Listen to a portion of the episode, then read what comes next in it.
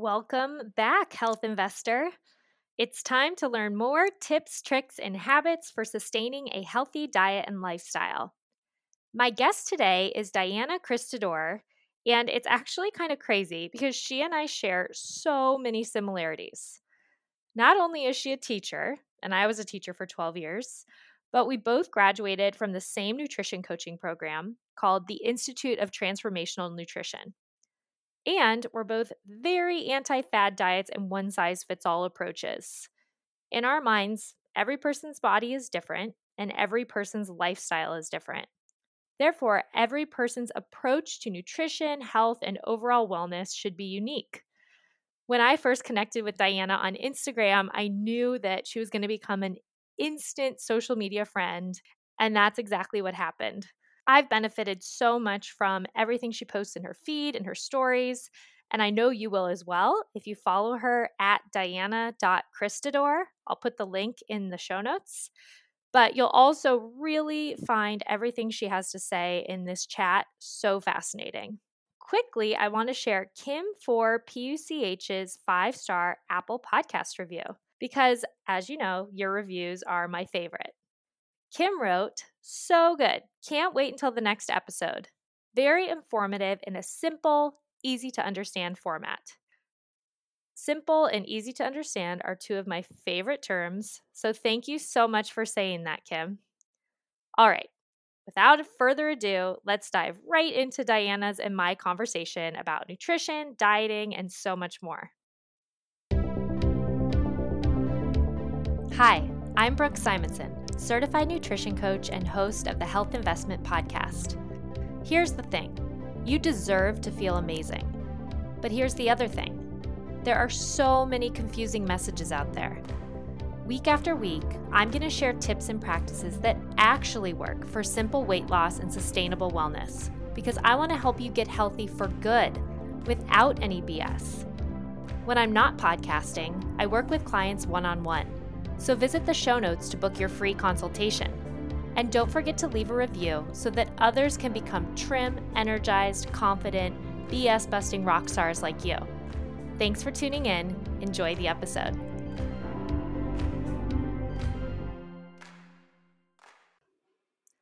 Hi, Diana. Thank you so much for joining me today on the Health Investment Podcast. I've followed you for quite some time now, and I think we're unique in that we have a very similar background in terms of teaching and working with kids. And then also, we went to the same nutrition school, and we are very aligned on a lot of the things we believe. So I'm super, super excited that you agreed to come on my show today. Hey, Brooke. Um, I'm also very excited to be here. Thank you so much for having me on. Um, and I think a lot of what you said, yeah, rings true for me too. I remember kind of when I don't know how through some of your posts I kind of thought like, oh wow, she's a former English teacher, and I was like, wow, we're so connected on this and on so many other things. Um, so definitely feel like you know whenever I see your stuff, it's always very much ringing true for me also. It's so cool, yeah, because Instagram, I think, can be a blessing and a curse. But the mm-hmm. really cool part of it is that I've actually met people that I consider to be friends and I speak about them to my husband and I'll say, Oh, Diana just said this. And he's obviously like, Who's Diana? But I'm always like, You remember the one who's a teacher who's also a nutrition coach and trying to catch him up to speed. But I think it's cool that we've connected and I'm happy to be able to chat with you one on one today about all of the things. Yes, definitely looking forward to it. Awesome. So, can you just start by sharing your background, kind of where you came from in terms of your own nutrition journey, especially, and how you ended up becoming a certified transformational nutrition coach? Yeah, absolutely. Um, so I'm actually pretty newly certified within the last few weeks. Um, Congratulations. thank you. Um, yeah, that's very exciting. Um, so health and fitness have always been really important to me. Well, for most of my life, at least, they've been really important to me. Um, and I think what's kind of ironic, but also very common is that along with that interest and that passion that I've had, um, I also struggled with my own nutrition and fitness for a good majority of my life. Um, I spent years in the binging and restricting cycle, um, years just feeling like I couldn't trust myself around food if I wasn't dieting, and years just kind of like measuring myself up against these sort of arbitrary markers of fitness, whether they were looks based or performance based. Um, and so I think in some ways, the drive for me to serve and support others in their health journeys sprung from my own struggle and kind of this, I guess, intuitive understanding that there was something better than this kind of struggle that I was in, even if I didn't really always know what it was. Um, so that was kind of where I came to this place to decide to um, enroll in the um, certified you know transformational nutrition coaching program. Um, i'm also a teacher as we mentioned. So i think that in some ways part of that drive to kind of support and teach others is just sort of who i am like as a mm-hmm. person um, you know i think when i think back and i think of like what are my most valuable moments in whether it be training coaching teaching is seeing others whether it be students or clients and after having kind of taught them or coached them having them or seeing them um, become empowered to really think and do and succeed on their own um, mm-hmm. so i think that all kind of ties into what led me here yeah, definitely. I can relate to your story a lot of being in this world in my 20s of not knowing exactly what I should be doing or doing everything I thought I should be doing actually but mm-hmm. having it not work and then being completely confused you know if I'm eating low fat and if I'm working out 6 times a week and I'm counting calories why am I still 20 pounds overweight and exhausted all the time and my skin's breaking out and my digestion is terrible you know it was just so frustrating not to be able to figure it out mm-hmm. uh, and then i don't know about you but i chalked a lot of it up to my profession because i think teachers are told that that's just part of the job that you're tired and yeah it's normal to feel like crashing and needing to go to bed at 4 30 p.m every day which I don't think, I mean, the last four years of my teacher, after I had really dove into my health journey mm-hmm. and figured a lot more things out for myself, that wasn't the case at all. So it's sad to me that people in different professions as well, I'm sure, think that of like that's a necessity or that's normal or par for the course that, oh, I'm a mm-hmm. teacher. It's normal to feel all these things. Or did you relate to that at all? You know, I think what I what I relate to in that is kind of hearing like messages like that, and also kind of, um, you know, there's a, a lot of food related um, meetings, events, and things like that. When it, at least from my experiences in, you know, my teaching career, and oftentimes it seemed to me that people were always talking about like you know, being good or or like today was a horrible day, so like just give me the cookie or give me the cake. And it was kind of this very like from the way I perceived it over time, you know, not not initially, of course, but over time, the way I've, I've perceived it is just kind of like this very um, unhealthy relationship between like managing the stresses of the job with, you know, um, choosing the the food that's going to give you that instant gratification. Right. Or maybe even you were saying kind of choosing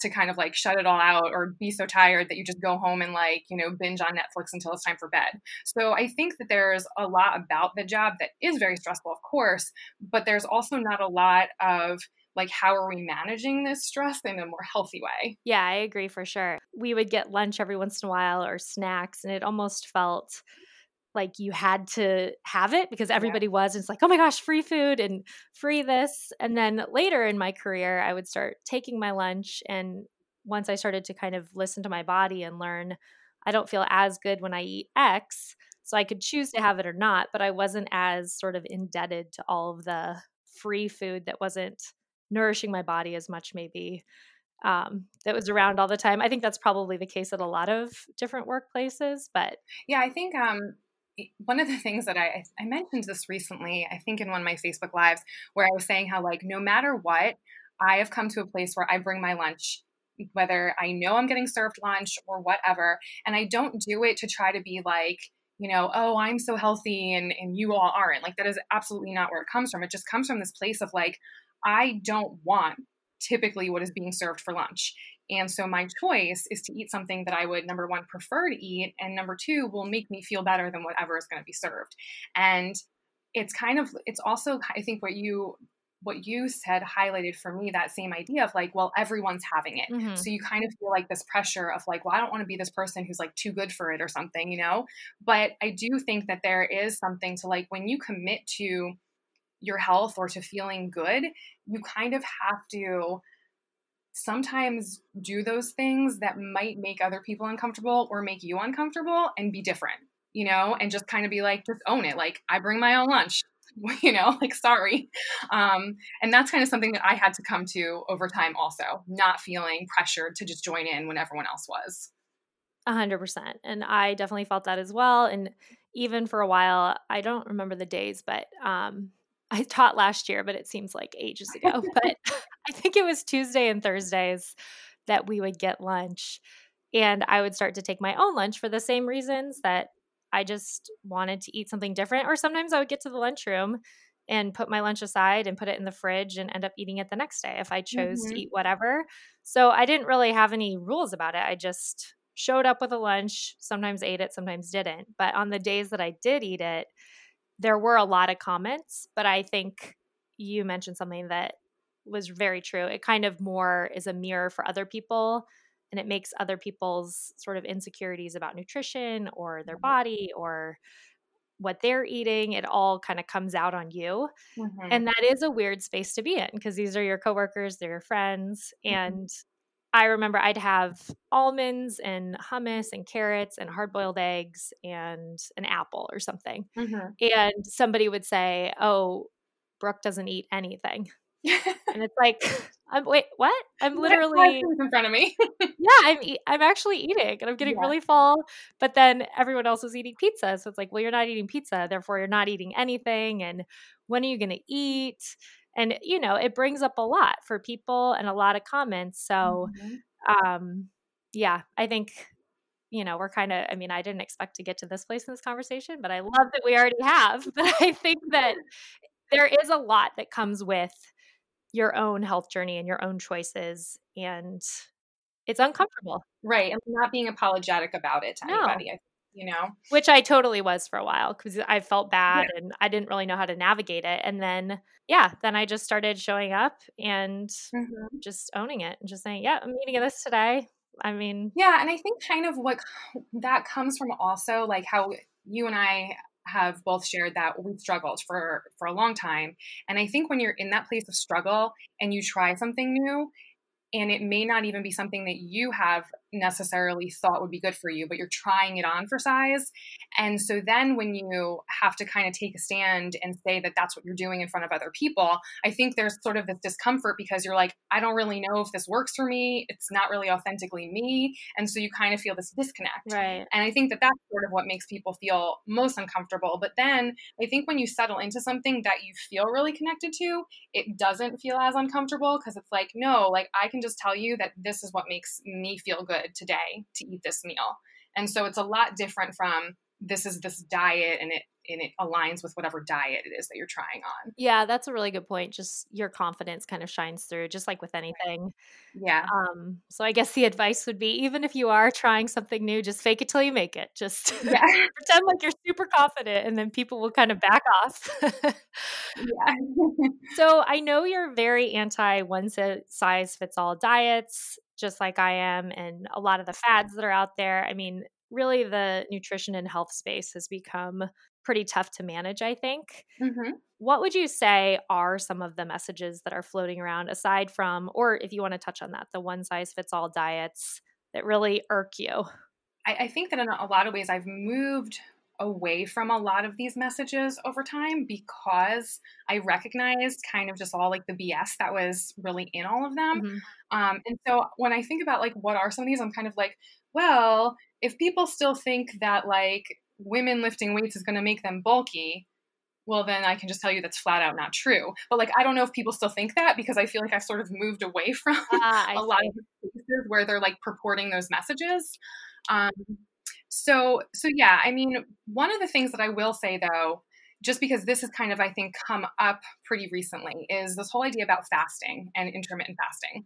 I think as it's become more popular and mainstream, I'm starting to hear and see people try to use it as like a cure all.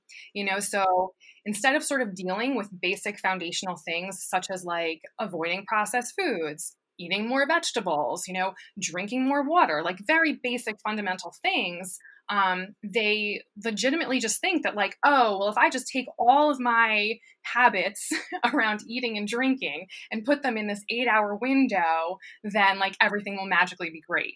Um, and like, yeah, maybe for some people, because that does count, um, cut down on their like calorie load, maybe they do lose weight. But like if we're thinking that like, oh, so you've lost weight and you've just like minimized the time that you're eating and we're thinking that that equals healthy, well then like we've totally missed the mark.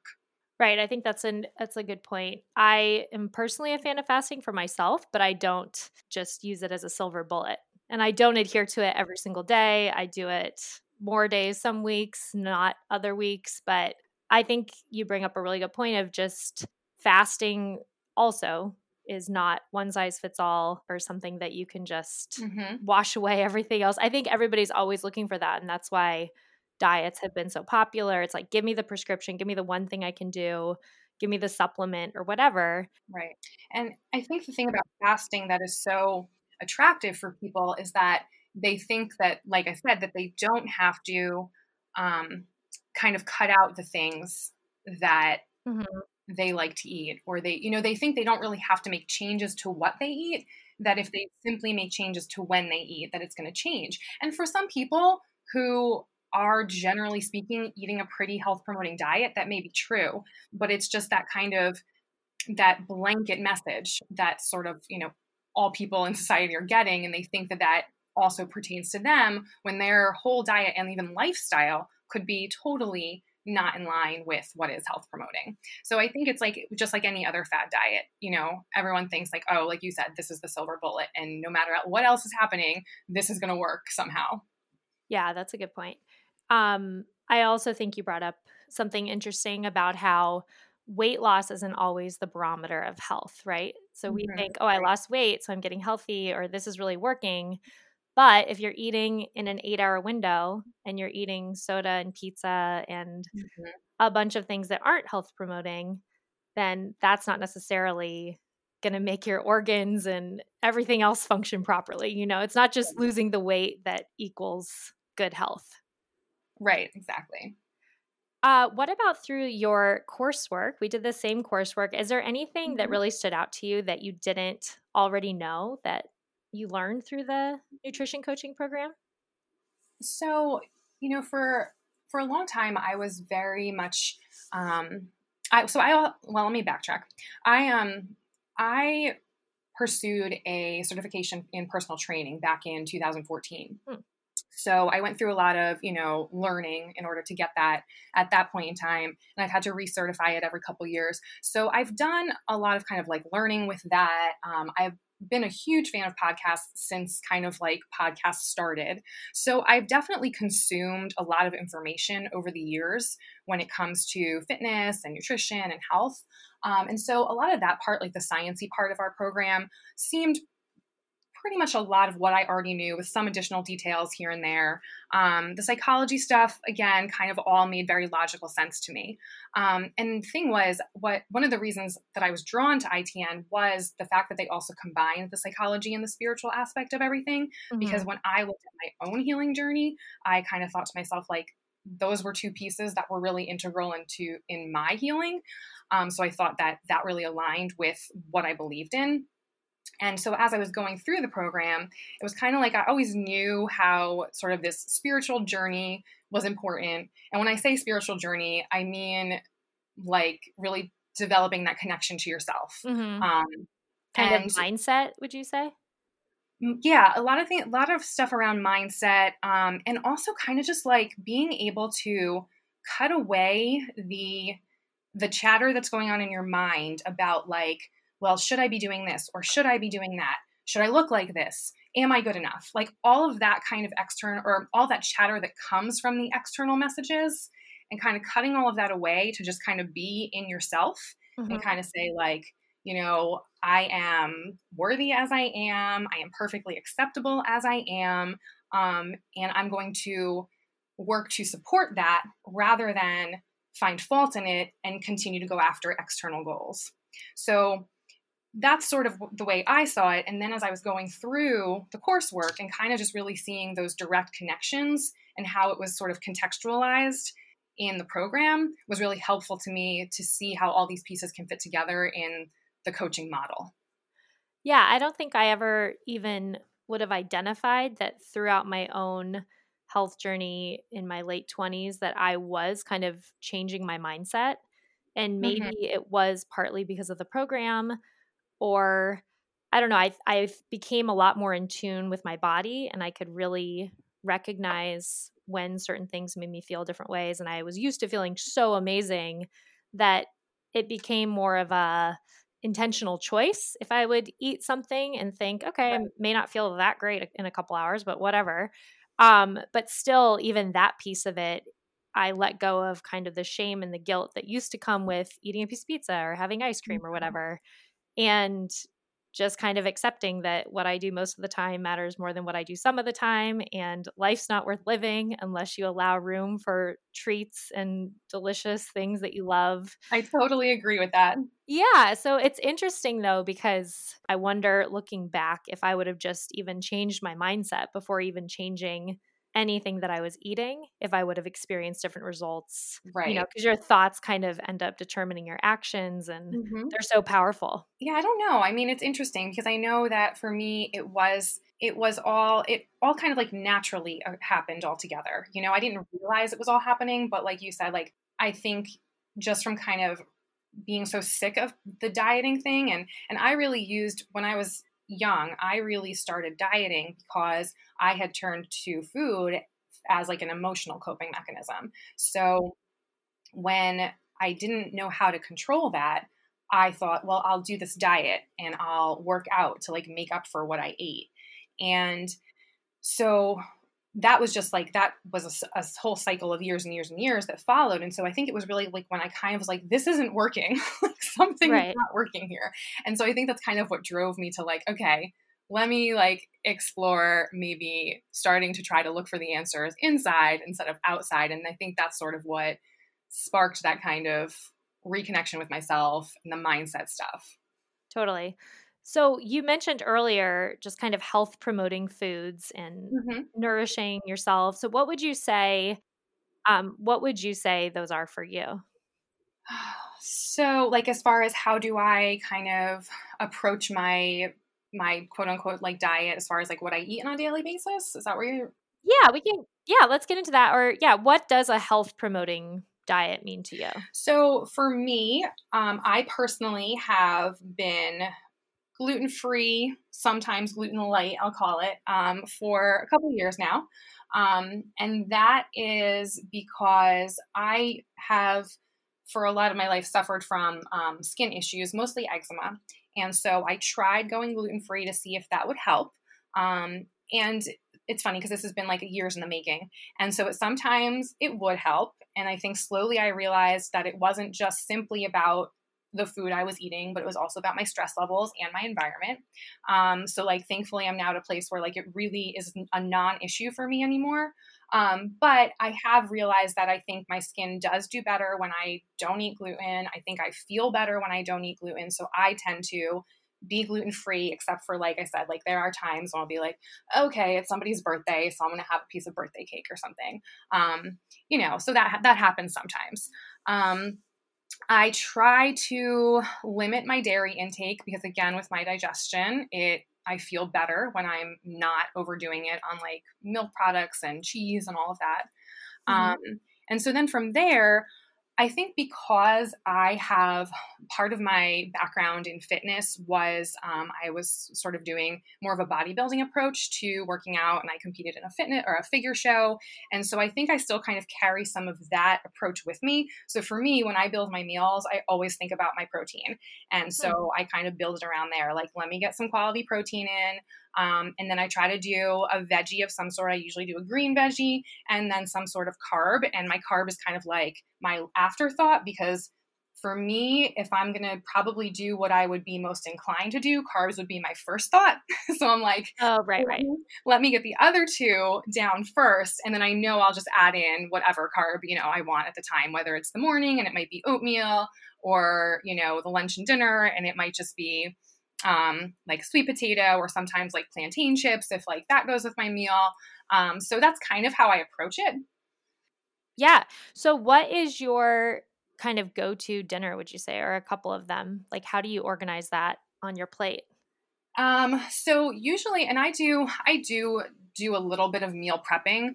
Um, so again, for me, what that looks like is I will prep my like my proteins for the week. Um, so for example, this past Sunday, I put um, two packages of chicken breast in the crock pot because I like chicken in the crock pot. So I did that. Um, I cooked a thing of ground turkey. So I had my proteins. And then I bought um, a bunch of vegetables this week. So I kind of prepped them to the point where like all I would have to do when I came home was like throw them on the stove and reheat them.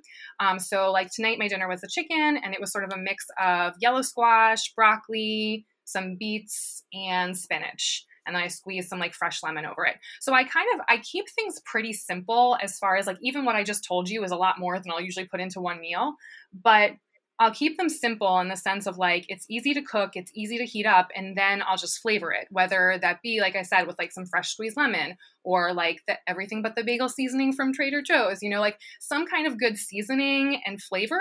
Um, I do a lot of cooking with bone broth because I just love the flavor that it gives. Um, and so for me, it's usually about like the flavor. I keep things simple, but have a flavor that's really delicious to me. Yeah, I love your crock pot chicken hack. I think that's so smart. You're always, I don't honestly know how you do that though, because every time I've made chicken in the crock pot, even with bone broth, I don't, it always comes out super dry. Do you have a trick for that? Hmm. So you put like a whole packet or a whole, um, yeah, like container of bone broth in? Uh huh. Yeah. Interesting. Maybe I did it for too long. Maybe. So check on it because like usually like three, three, four hours might be a little too little. Uh huh. And then like after that, it'll usually start to soften a little bit more. So maybe like a six hours is about a good window. Do you do it on low or high? Um, on high until it starts like bubbling and doing that. Ah. Then I put it on low. Oh, see, that might have been the problem. I think I just kept it on high mm, mm-hmm. for maybe six or eight hours. Okay. And did you make sure that the chicken was totally covered by the broth? Yeah. Okay. Yeah. I know. You know what else I do? I will add um like a teaspoon or tablespoon, whatever, of like ghee or coconut oil to it also. So that might mm. also help keep it a little more moist. Yeah, that's a good idea. I know. Uh, we left when we moved from New York City to California. We left our crock pot there because it had kind of died anyway. Uh-huh. Uh, so we don't currently have one. But if we get another one, I'm very interested in that idea that you do of the batch cooking of meat because yeah. I think vegetables can be super easy mm-hmm. to throw together. You know, they usually don't take that long to cook. So especially if you come home after a long day and you already have the protein prepared, Right. It would be easy to throw some greens into a skillet or to make a salad or whatever, or roast some vegetables. I mean, that's, I like your approach to that a lot. So, what do you, when you take your lunch, you say, what do you take for lunches?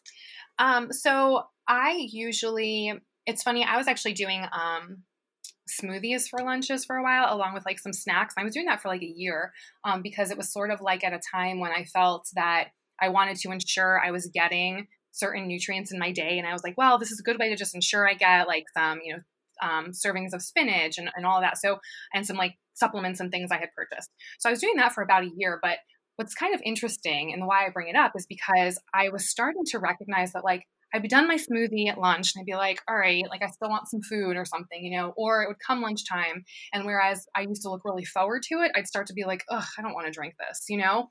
And so uh, I recognized that it was just like time to switch it up. Um, yeah. I think that like I didn't. I think again the reason I bring it up is because there were a couple weeks before I changed it up that I thought to myself, you know, like almost like thinking to myself, like, why wasn't I enjoying it anymore? And almost as though like it was wrong of me to not mm. enjoy it, you know? And I thought right. to myself, like, no, it's just this is a different time. I want to do something different. Like it's not a big deal. And I think that sometimes we're so resistant to change what we're doing, especially when it comes to our diets. But it's like if your body's telling you something, or even like emotionally, you're just not into it anymore, then, then there's nothing wrong with changing it so that you are more receptive to it. Um, so yeah, and you probably just got sick of it. Right. Yeah. And I was had it for so long. right. And I would think I was tired of having something cold for lunch. like, yeah. Like I like having, you know, a warm lunch. And so um I will usually I like I said, when I do my um, kind of meal prepping on the weekends, and I hate saying that because it brings me back to like bodybuilding days, but, oh, but yeah. it's like my my loose meal prepping. Um, right. Yeah my my meals are just pretty much like something I might eat for dinner is what I bring for lunch. So like what I just described to you that I had for dinner tonight is something that I would totally bring for lunch. And so I just kind of cook dinner type foods and then I'll bring them for lunch and have them for dinner. If that makes Got sense. it. Yeah. Yeah, it does. And you have the protein prepared earlier in the week. Mm-hmm. Um, so that's just again so simple. That's something else that I love about you is I feel like both of us. I don't want to call you lazy, but I would call myself lazy. I'm always trying to find the most bang for your buck things that I can do that take the least amount of time. Yeah, totally. And I think the popular, yeah, and in the faculty room, my coworkers or different people would used to say, oh, "I don't have time to cook," and I'm like, "Look, if you could see what I do when I go home, it is literally a joke. I mean, I spend five minutes hands on in the kitchen, and I don't usually use recipes. I mean, I use right. onion powder, garlic powder, olive oil, salt, and pepper to flavor most things. Mm-hmm. That's kind of the magic five in my mind, and it goes a long way. And yeah, it does not need to be complicated. Right.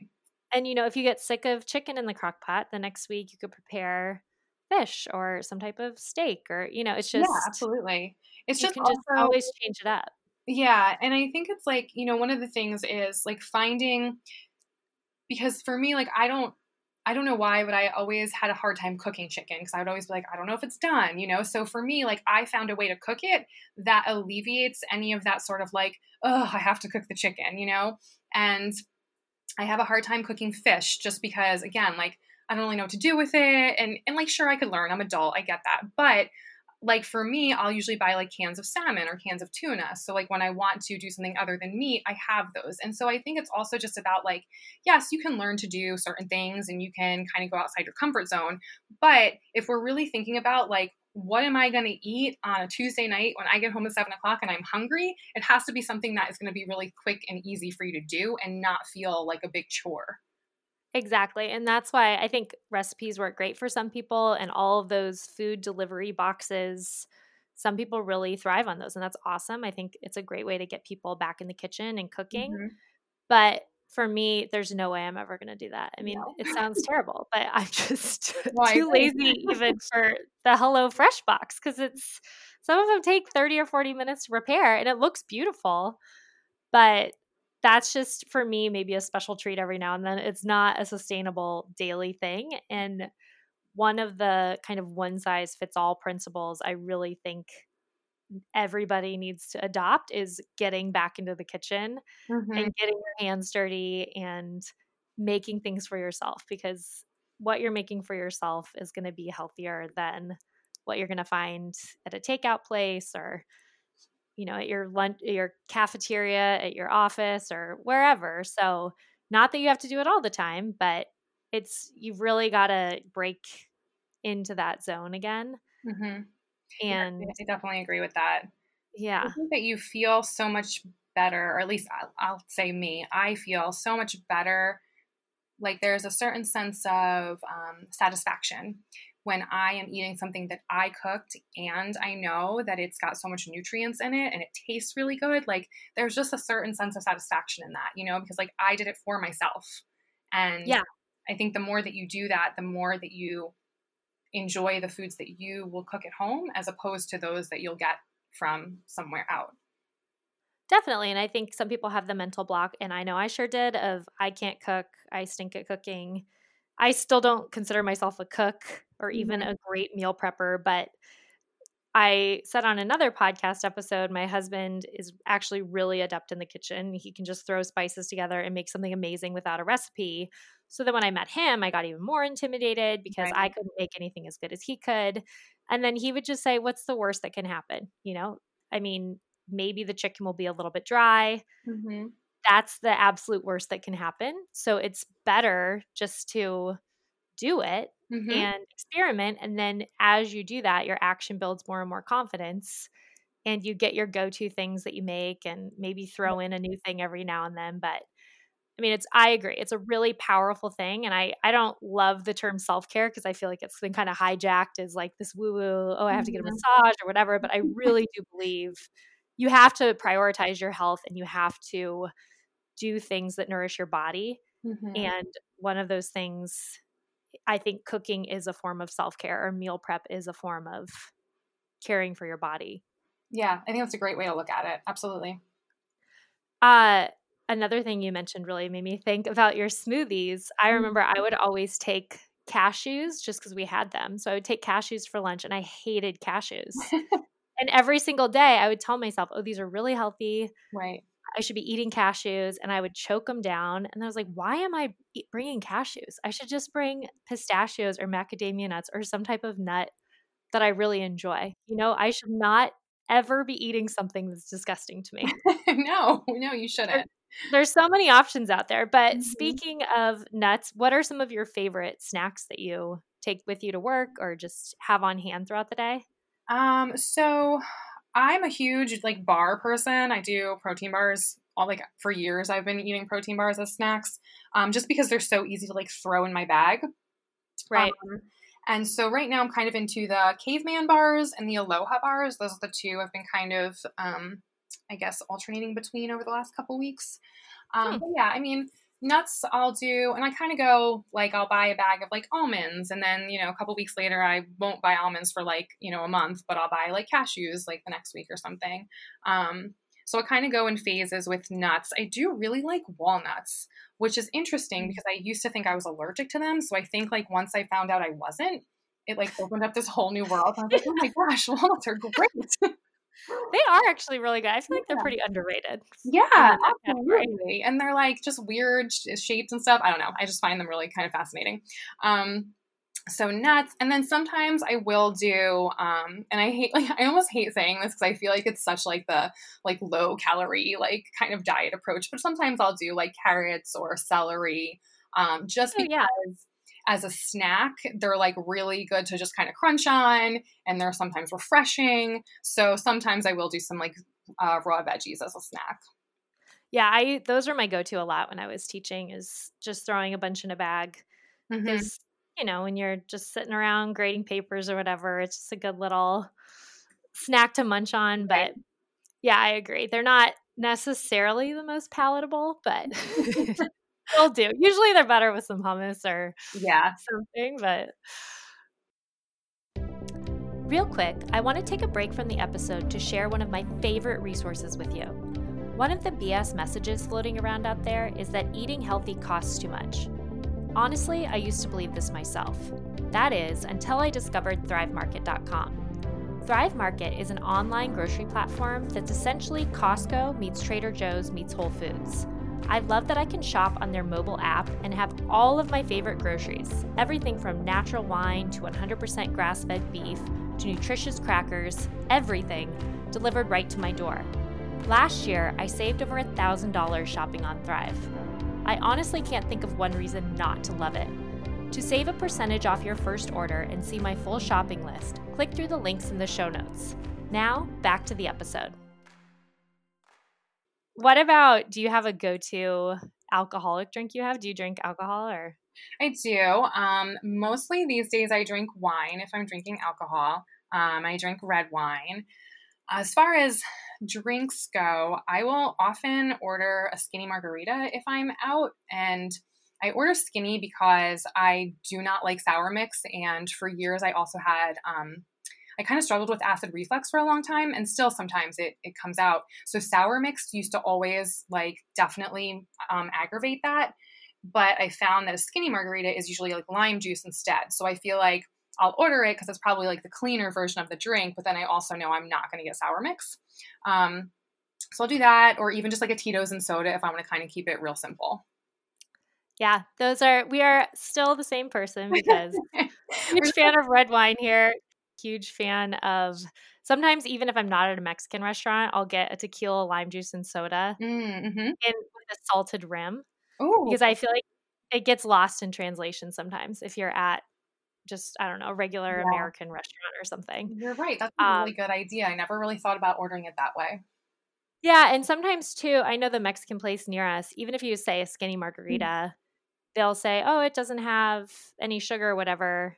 It just has honey," which, you know, sometimes tastes even sweeter than another mm-hmm. agave or something. So, I'll just it's it's usually less labor intensive to just say tequila, lime juice and soda than to explain that actually I honey does have sugar and I don't want the honey. I mean, it gets into a whole thing, you know? What about so if somebody's listening to this right now and they're thinking, okay, this woman has so many great suggestions and it seems like she is doing all the things. What would you say to that person who really wants to get healthy? Like, what's a good first step to take? Okay, so first step, I think I would say is get clear on what getting healthy means to them. Mm-hmm. Because even if even when you say that to me right now, I'm like, well, I don't really know what that means, right? right? Because in this environment, especially of like the diet and fitness culture in which we live, the fact is that we're inundated with so many of these purported ideas of health. So it can be very easy to kind of measure your own getting healthy, quote unquote, against someone else's version, which could be as something as simple as like a yes no food list or um, someone else's ideal body type. Um, so, like, if you're measuring against something like that, and that's what getting healthy means to you, well, then, like, okay, that's, you know, uh, who am I to tell you not to do that? But, you know, if let's say you think it means one thing, and then you start seeing all these different kind of messages and you kind of get lost in them, then you're going to start measuring your progress against these other messages that aren't getting you to where you want to go. Right. That's a really good point. So I think, yeah. Yeah, I think that clarity is really important. Um, otherwise, I think you'll never be able to feel like you're achieving health because you're everywhere you turn, someone's going to tell you that what you're doing is not right. Definitely. Um, yeah, today or maybe yesterday, I had posted something on Instagram of these little keto chocolates we found at Costco, and I didn't care that they were labeled keto but mm-hmm. I just mm-hmm. liked that they had really good ingredients and they had very little sugar. So I posted, "Ooh, new fun snack," and then somebody was responding to me that they actually weren't keto, and I was posting something that wasn't keto. Oh, and I was like, "Well, I'm not keto. I don't know. I'm not any labeled diet. I mean." I do certain pieces of keto, I do certain pieces of paleo, I guess. But at this point, mm-hmm. it's funny because this is maybe bad to say after going through our program, but I don't even exactly know what keto or paleo, I don't even know what those mean right now because I feel like they've been so distorted. Mm-hmm. And they mean different things to different people. Exactly. Yeah. So to one person, keto is not this chocolate, which I don't even, I still don't really understand what that means. And then maybe it's just butter and bacon and steak or whatever and then to another person it's loaded with vegetables yes or to another person it's a bunch of processed keto stuff so mm-hmm. that's what i also think is really an interesting piece of where we're at right now and i think that's always going to be the case i think there's always going to be the next best thing the next silver bullet like we were talking about earlier mm-hmm. but yeah i agree because I, I think that for whatever reason these sort of truth bombs like aren't coming out whether it's because people don't necessarily want to believe them as true or because there's so much else that's clouding them i don't know but it's it's like if it's if this has this kind of diet and fitness industry i mean it's been around for years and years i think we're seeing a huge explosion of these overwhelming messages because of social media but like you said, like I don't see that going anywhere. Right. I think that what it really means is that if you want to be responsible about this, like you need to be someone who is sifting through and kind of making those or navigating it on your own so that when you say I want to get healthy, then you know, you know what that looks like. Um, and then I think even from there that whatever that goal is that you want to accomplish, that you're really focusing in on what you're doing to get there and not constantly thinking about the end goal. Mm-hmm. And I know that that sounds a little backwards, but I think that the process of what you're doing to get there is, and really focusing on that is what helps you kind of stay present and find like joy mm-hmm. if you know for lack of a better word in the process to kind of enjoy it to to be in it to be in it um and with each of those decisions that you make in the process um, i think you kind of strengthen that like inner healthy person that i think we all have inside of us you know so as you're kind of like waiting for your physical self to maybe catch up you are psychologically and like spiritually building that mindset and kind of building that around that person that you are already. And i think that like that's what keeps your healthy habits that's what keeps your health sustainable in the long term because you've done it from the inside and not from that external goal. Does that make sense? Oh 100% yeah. There's somebody who gave a quote that's exactly like that of it doesn't necessarily even matter that you accomplish your end goal it more matters the person you become while trying to you know all the small mm-hmm. steps you take along the way and that eventually changes you. Even if maybe your end result isn't exactly how you envisioned it would be or whatever. Yeah yeah absolutely because i think i think that's the other thing is that a lot of times that end goal will change along the way right. and nothing wrong with that. Totally. I think another thing that you mentioned was that these kind of diets and one size fits all approaches will always be around. I mean, keto used to be called Atkins, and mm-hmm. you know there was South Beach diet. I don't even know what that was, but um, I mean, I know it was popular, but it was. My roommate was on it. oh, really? I can envision the book. You know, that was yeah, like in yeah. the Barnes and Noble. Uh, yeah, same. I, the cover of it. Yeah, the cover of it exactly. Mm-hmm. But it's it's really, I think, the problem, or maybe not the problem, but the truth bomb, as you were saying, is that what actually works isn't really marketable as much, or it mm-hmm. doesn't make as much money as maybe selling these diets. So cutting out refined sugar and you know making chicken in the crock pot and right some quick vegetables i mean all these things we're doing are so easy and it's just really back to the basics but it's mm-hmm. not kind of sexy or exciting Right. It's like boring, it's actually. boring. It's actually yeah. It's really like, boring. It yeah. and I'm here for it if it takes me less than five minutes to do. It's like right.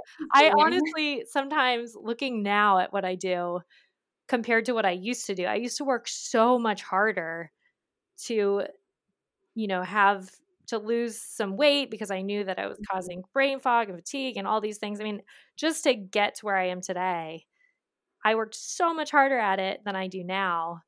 And it's yeah. just kind of sad. You know, it's like if I could just go back and tell you, just stop all this stuff and go back to the sheer basics. Right. That are not that complicated. Yeah, definitely. I think you're right. Like, and I mean, again, for me, I think the, that what is a little bit different about me is that I did struggle with being in that um, binging and restricting cycle. So mm-hmm. that was really, I think, also p- part of that um, why I struggled so much and like you were saying put so much time in because it was like I felt like I was always undoing something mm. and then I would go so far to that other extreme of restriction that then I would like swing back the other way. So when I think about that, I'm just like, gosh, like how many years that I was in that and how exhausting that was. Um, but you're right. It's like I look back sometimes, I'm like, gosh, if I could have just like shaken myself and been like, stop it, you know? Right. So let's say somebody's version of getting healthy is breaking that binge and restrict cycle. Mm-hmm. What would you say is a good first step for that person? So, the, the good first step for that person would be to really stop restricting. Okay. Um, and that's going to be really hard and really scary. Um, because that's sort of the only way that you know how to or that you think that you can like make up for or undo what you've done right mm-hmm. in the binging part of that whole cycle um and so even like because i can tell you even for me when i would go through periods of time where i'd say okay i'm going to allow myself this or that, which are things, you know, whatever they might have been, things that I would typically, like if I were eating healthy and on the wagon, let's say, that I wouldn't allow myself. So I'm like, okay, I'm going to try this. I'm going to try to like let myself just eat whatever I want and see how that goes, you know? But it's like when you've been in that cycle for so many years and you tell yourself, okay, I'm going to let myself eat whatever I want, for a little while, you are going to go off the rails because right. you've never given yourself that freedom before. So, and I think that's what then gets people really scared and they go back into restriction mode. So it's I say, yeah, get get yourself out of restriction mode, but I also say it with the complete knowledge and understanding that it's just not that simple. Right. So what when you do kind of go off the rails right at the start, mm-hmm. how do you maintain that without going back to the restriction? Is it just a lot of mindset work? It's a lot of mindset work. It's a lot of yeah, it's a lot of choosing to um to make decisions for yourself that are supportive of who you are and of your body rather than um, from a place of finding fault. Mm. So that even though you may have kind of gone off the rails in, let's just say it's like, let's just say you, you know, you, you felt like you had a really good day, but you got home at night and you just totally went, you know, all out. Then you realize it, you know, that night, like, wow, that wasn't how that was supposed to go.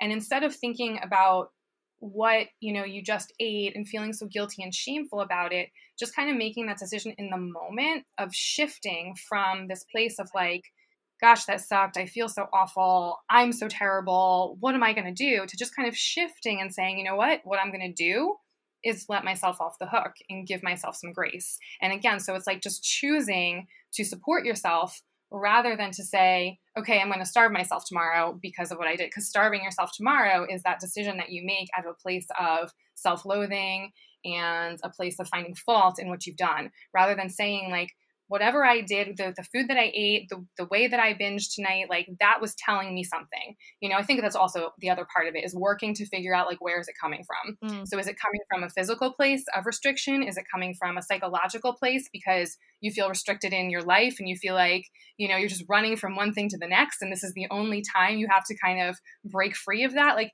so kind of doing that work too. And but again, I think most of it really comes from giving yourself grace and really working to shift from that place of negativity when it comes to your body to supporting your body. And I don't want to say loving your body because I feel like that's just too like, you know, up in the clouds know, and flowery. Yeah. So I tend to just say supporting your body and accepting it. I know. It's funny, right? I think when you're in this nutrition and health world for so long and you're seeing all of the posts, you start mm-hmm. to have mm-hmm. these things that really trigger you about the I don't know the woo stuff or a lot of the stuff that mm-hmm. maybe just isn't practical or it just feels inaccessible. Um, yes, I think that's a good word for it. yeah, but I like that. I like the supporting your body, and I like how you were talking about a health promoting diet. I like the way you mm-hmm. phrase things. Thank you. Well, I think that leads really well into where can people find you because this is exactly what you help people with, right? Yeah, absolutely. Um, so on Instagram, I am diana.christadore, so just my first and last name with a period in between. Um, and then also, people can find me um, in my Facebook group, which is Food and Fitness Freedom. So if you just search that in groups in Facebook, um, that's a great place. It's a group of women where we just kind of support each other through this food and fitness freedom work. Um, and I do live trainings every Wednesday in that group also. Oh, very cool. And then yeah. you coach people. Are you currently accepting one on one clients as well if somebody was interested in working with you? Yep, absolutely. So that would just be again, you can connect with me on Instagram or through my Facebook group. Um, you know, message me through either one of those and we could take it from there. That's awesome. I would highly recommend following Diana because I will say, even though your food is very simple, it always looks way better than mine. So that thing you made last night with the all the vegetables that were colorful and the lemon juice looked gourmet. Oh, Sounds oh, wow. very simple. It looked beautiful. Whatever. I mean, it was very simple, and I think it's just like like I said, it's the colors. It like completely just like dresses up your plate. I mean, something worked. So you're you're doing well over there. Uh, Thank you. So the last question I ask my guests is since mm-hmm. the name of the podcast is the health investment, what would you say making the health investment means to you?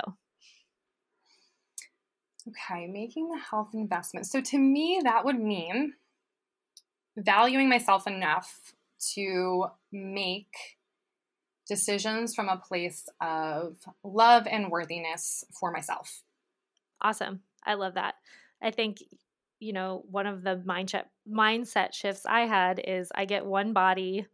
I have this mm-hmm. one life that I know of and I want my body to be able to be strong and healthy and I want to feel amazing throughout it, you know? So I, yeah, absolutely. I completely agree with you there.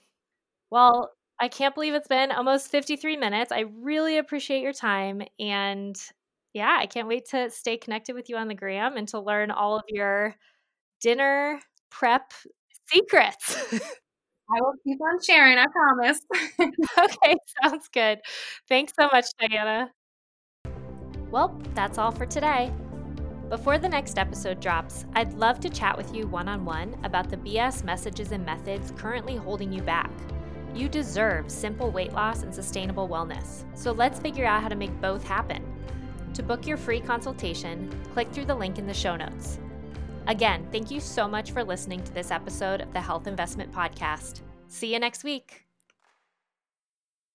All content in this podcast was created for general informational purposes only by a non physician. None of the content should serve as a substitute for professional medical advice, treatment, or diagnosis. Always consult a qualified health provider with any questions regarding a medical condition and before making changes to your diet, lifestyle, and or exercise programs. Do not disregard any professional medical advice you have received or postpone seeking such advice because of something you heard on this podcast.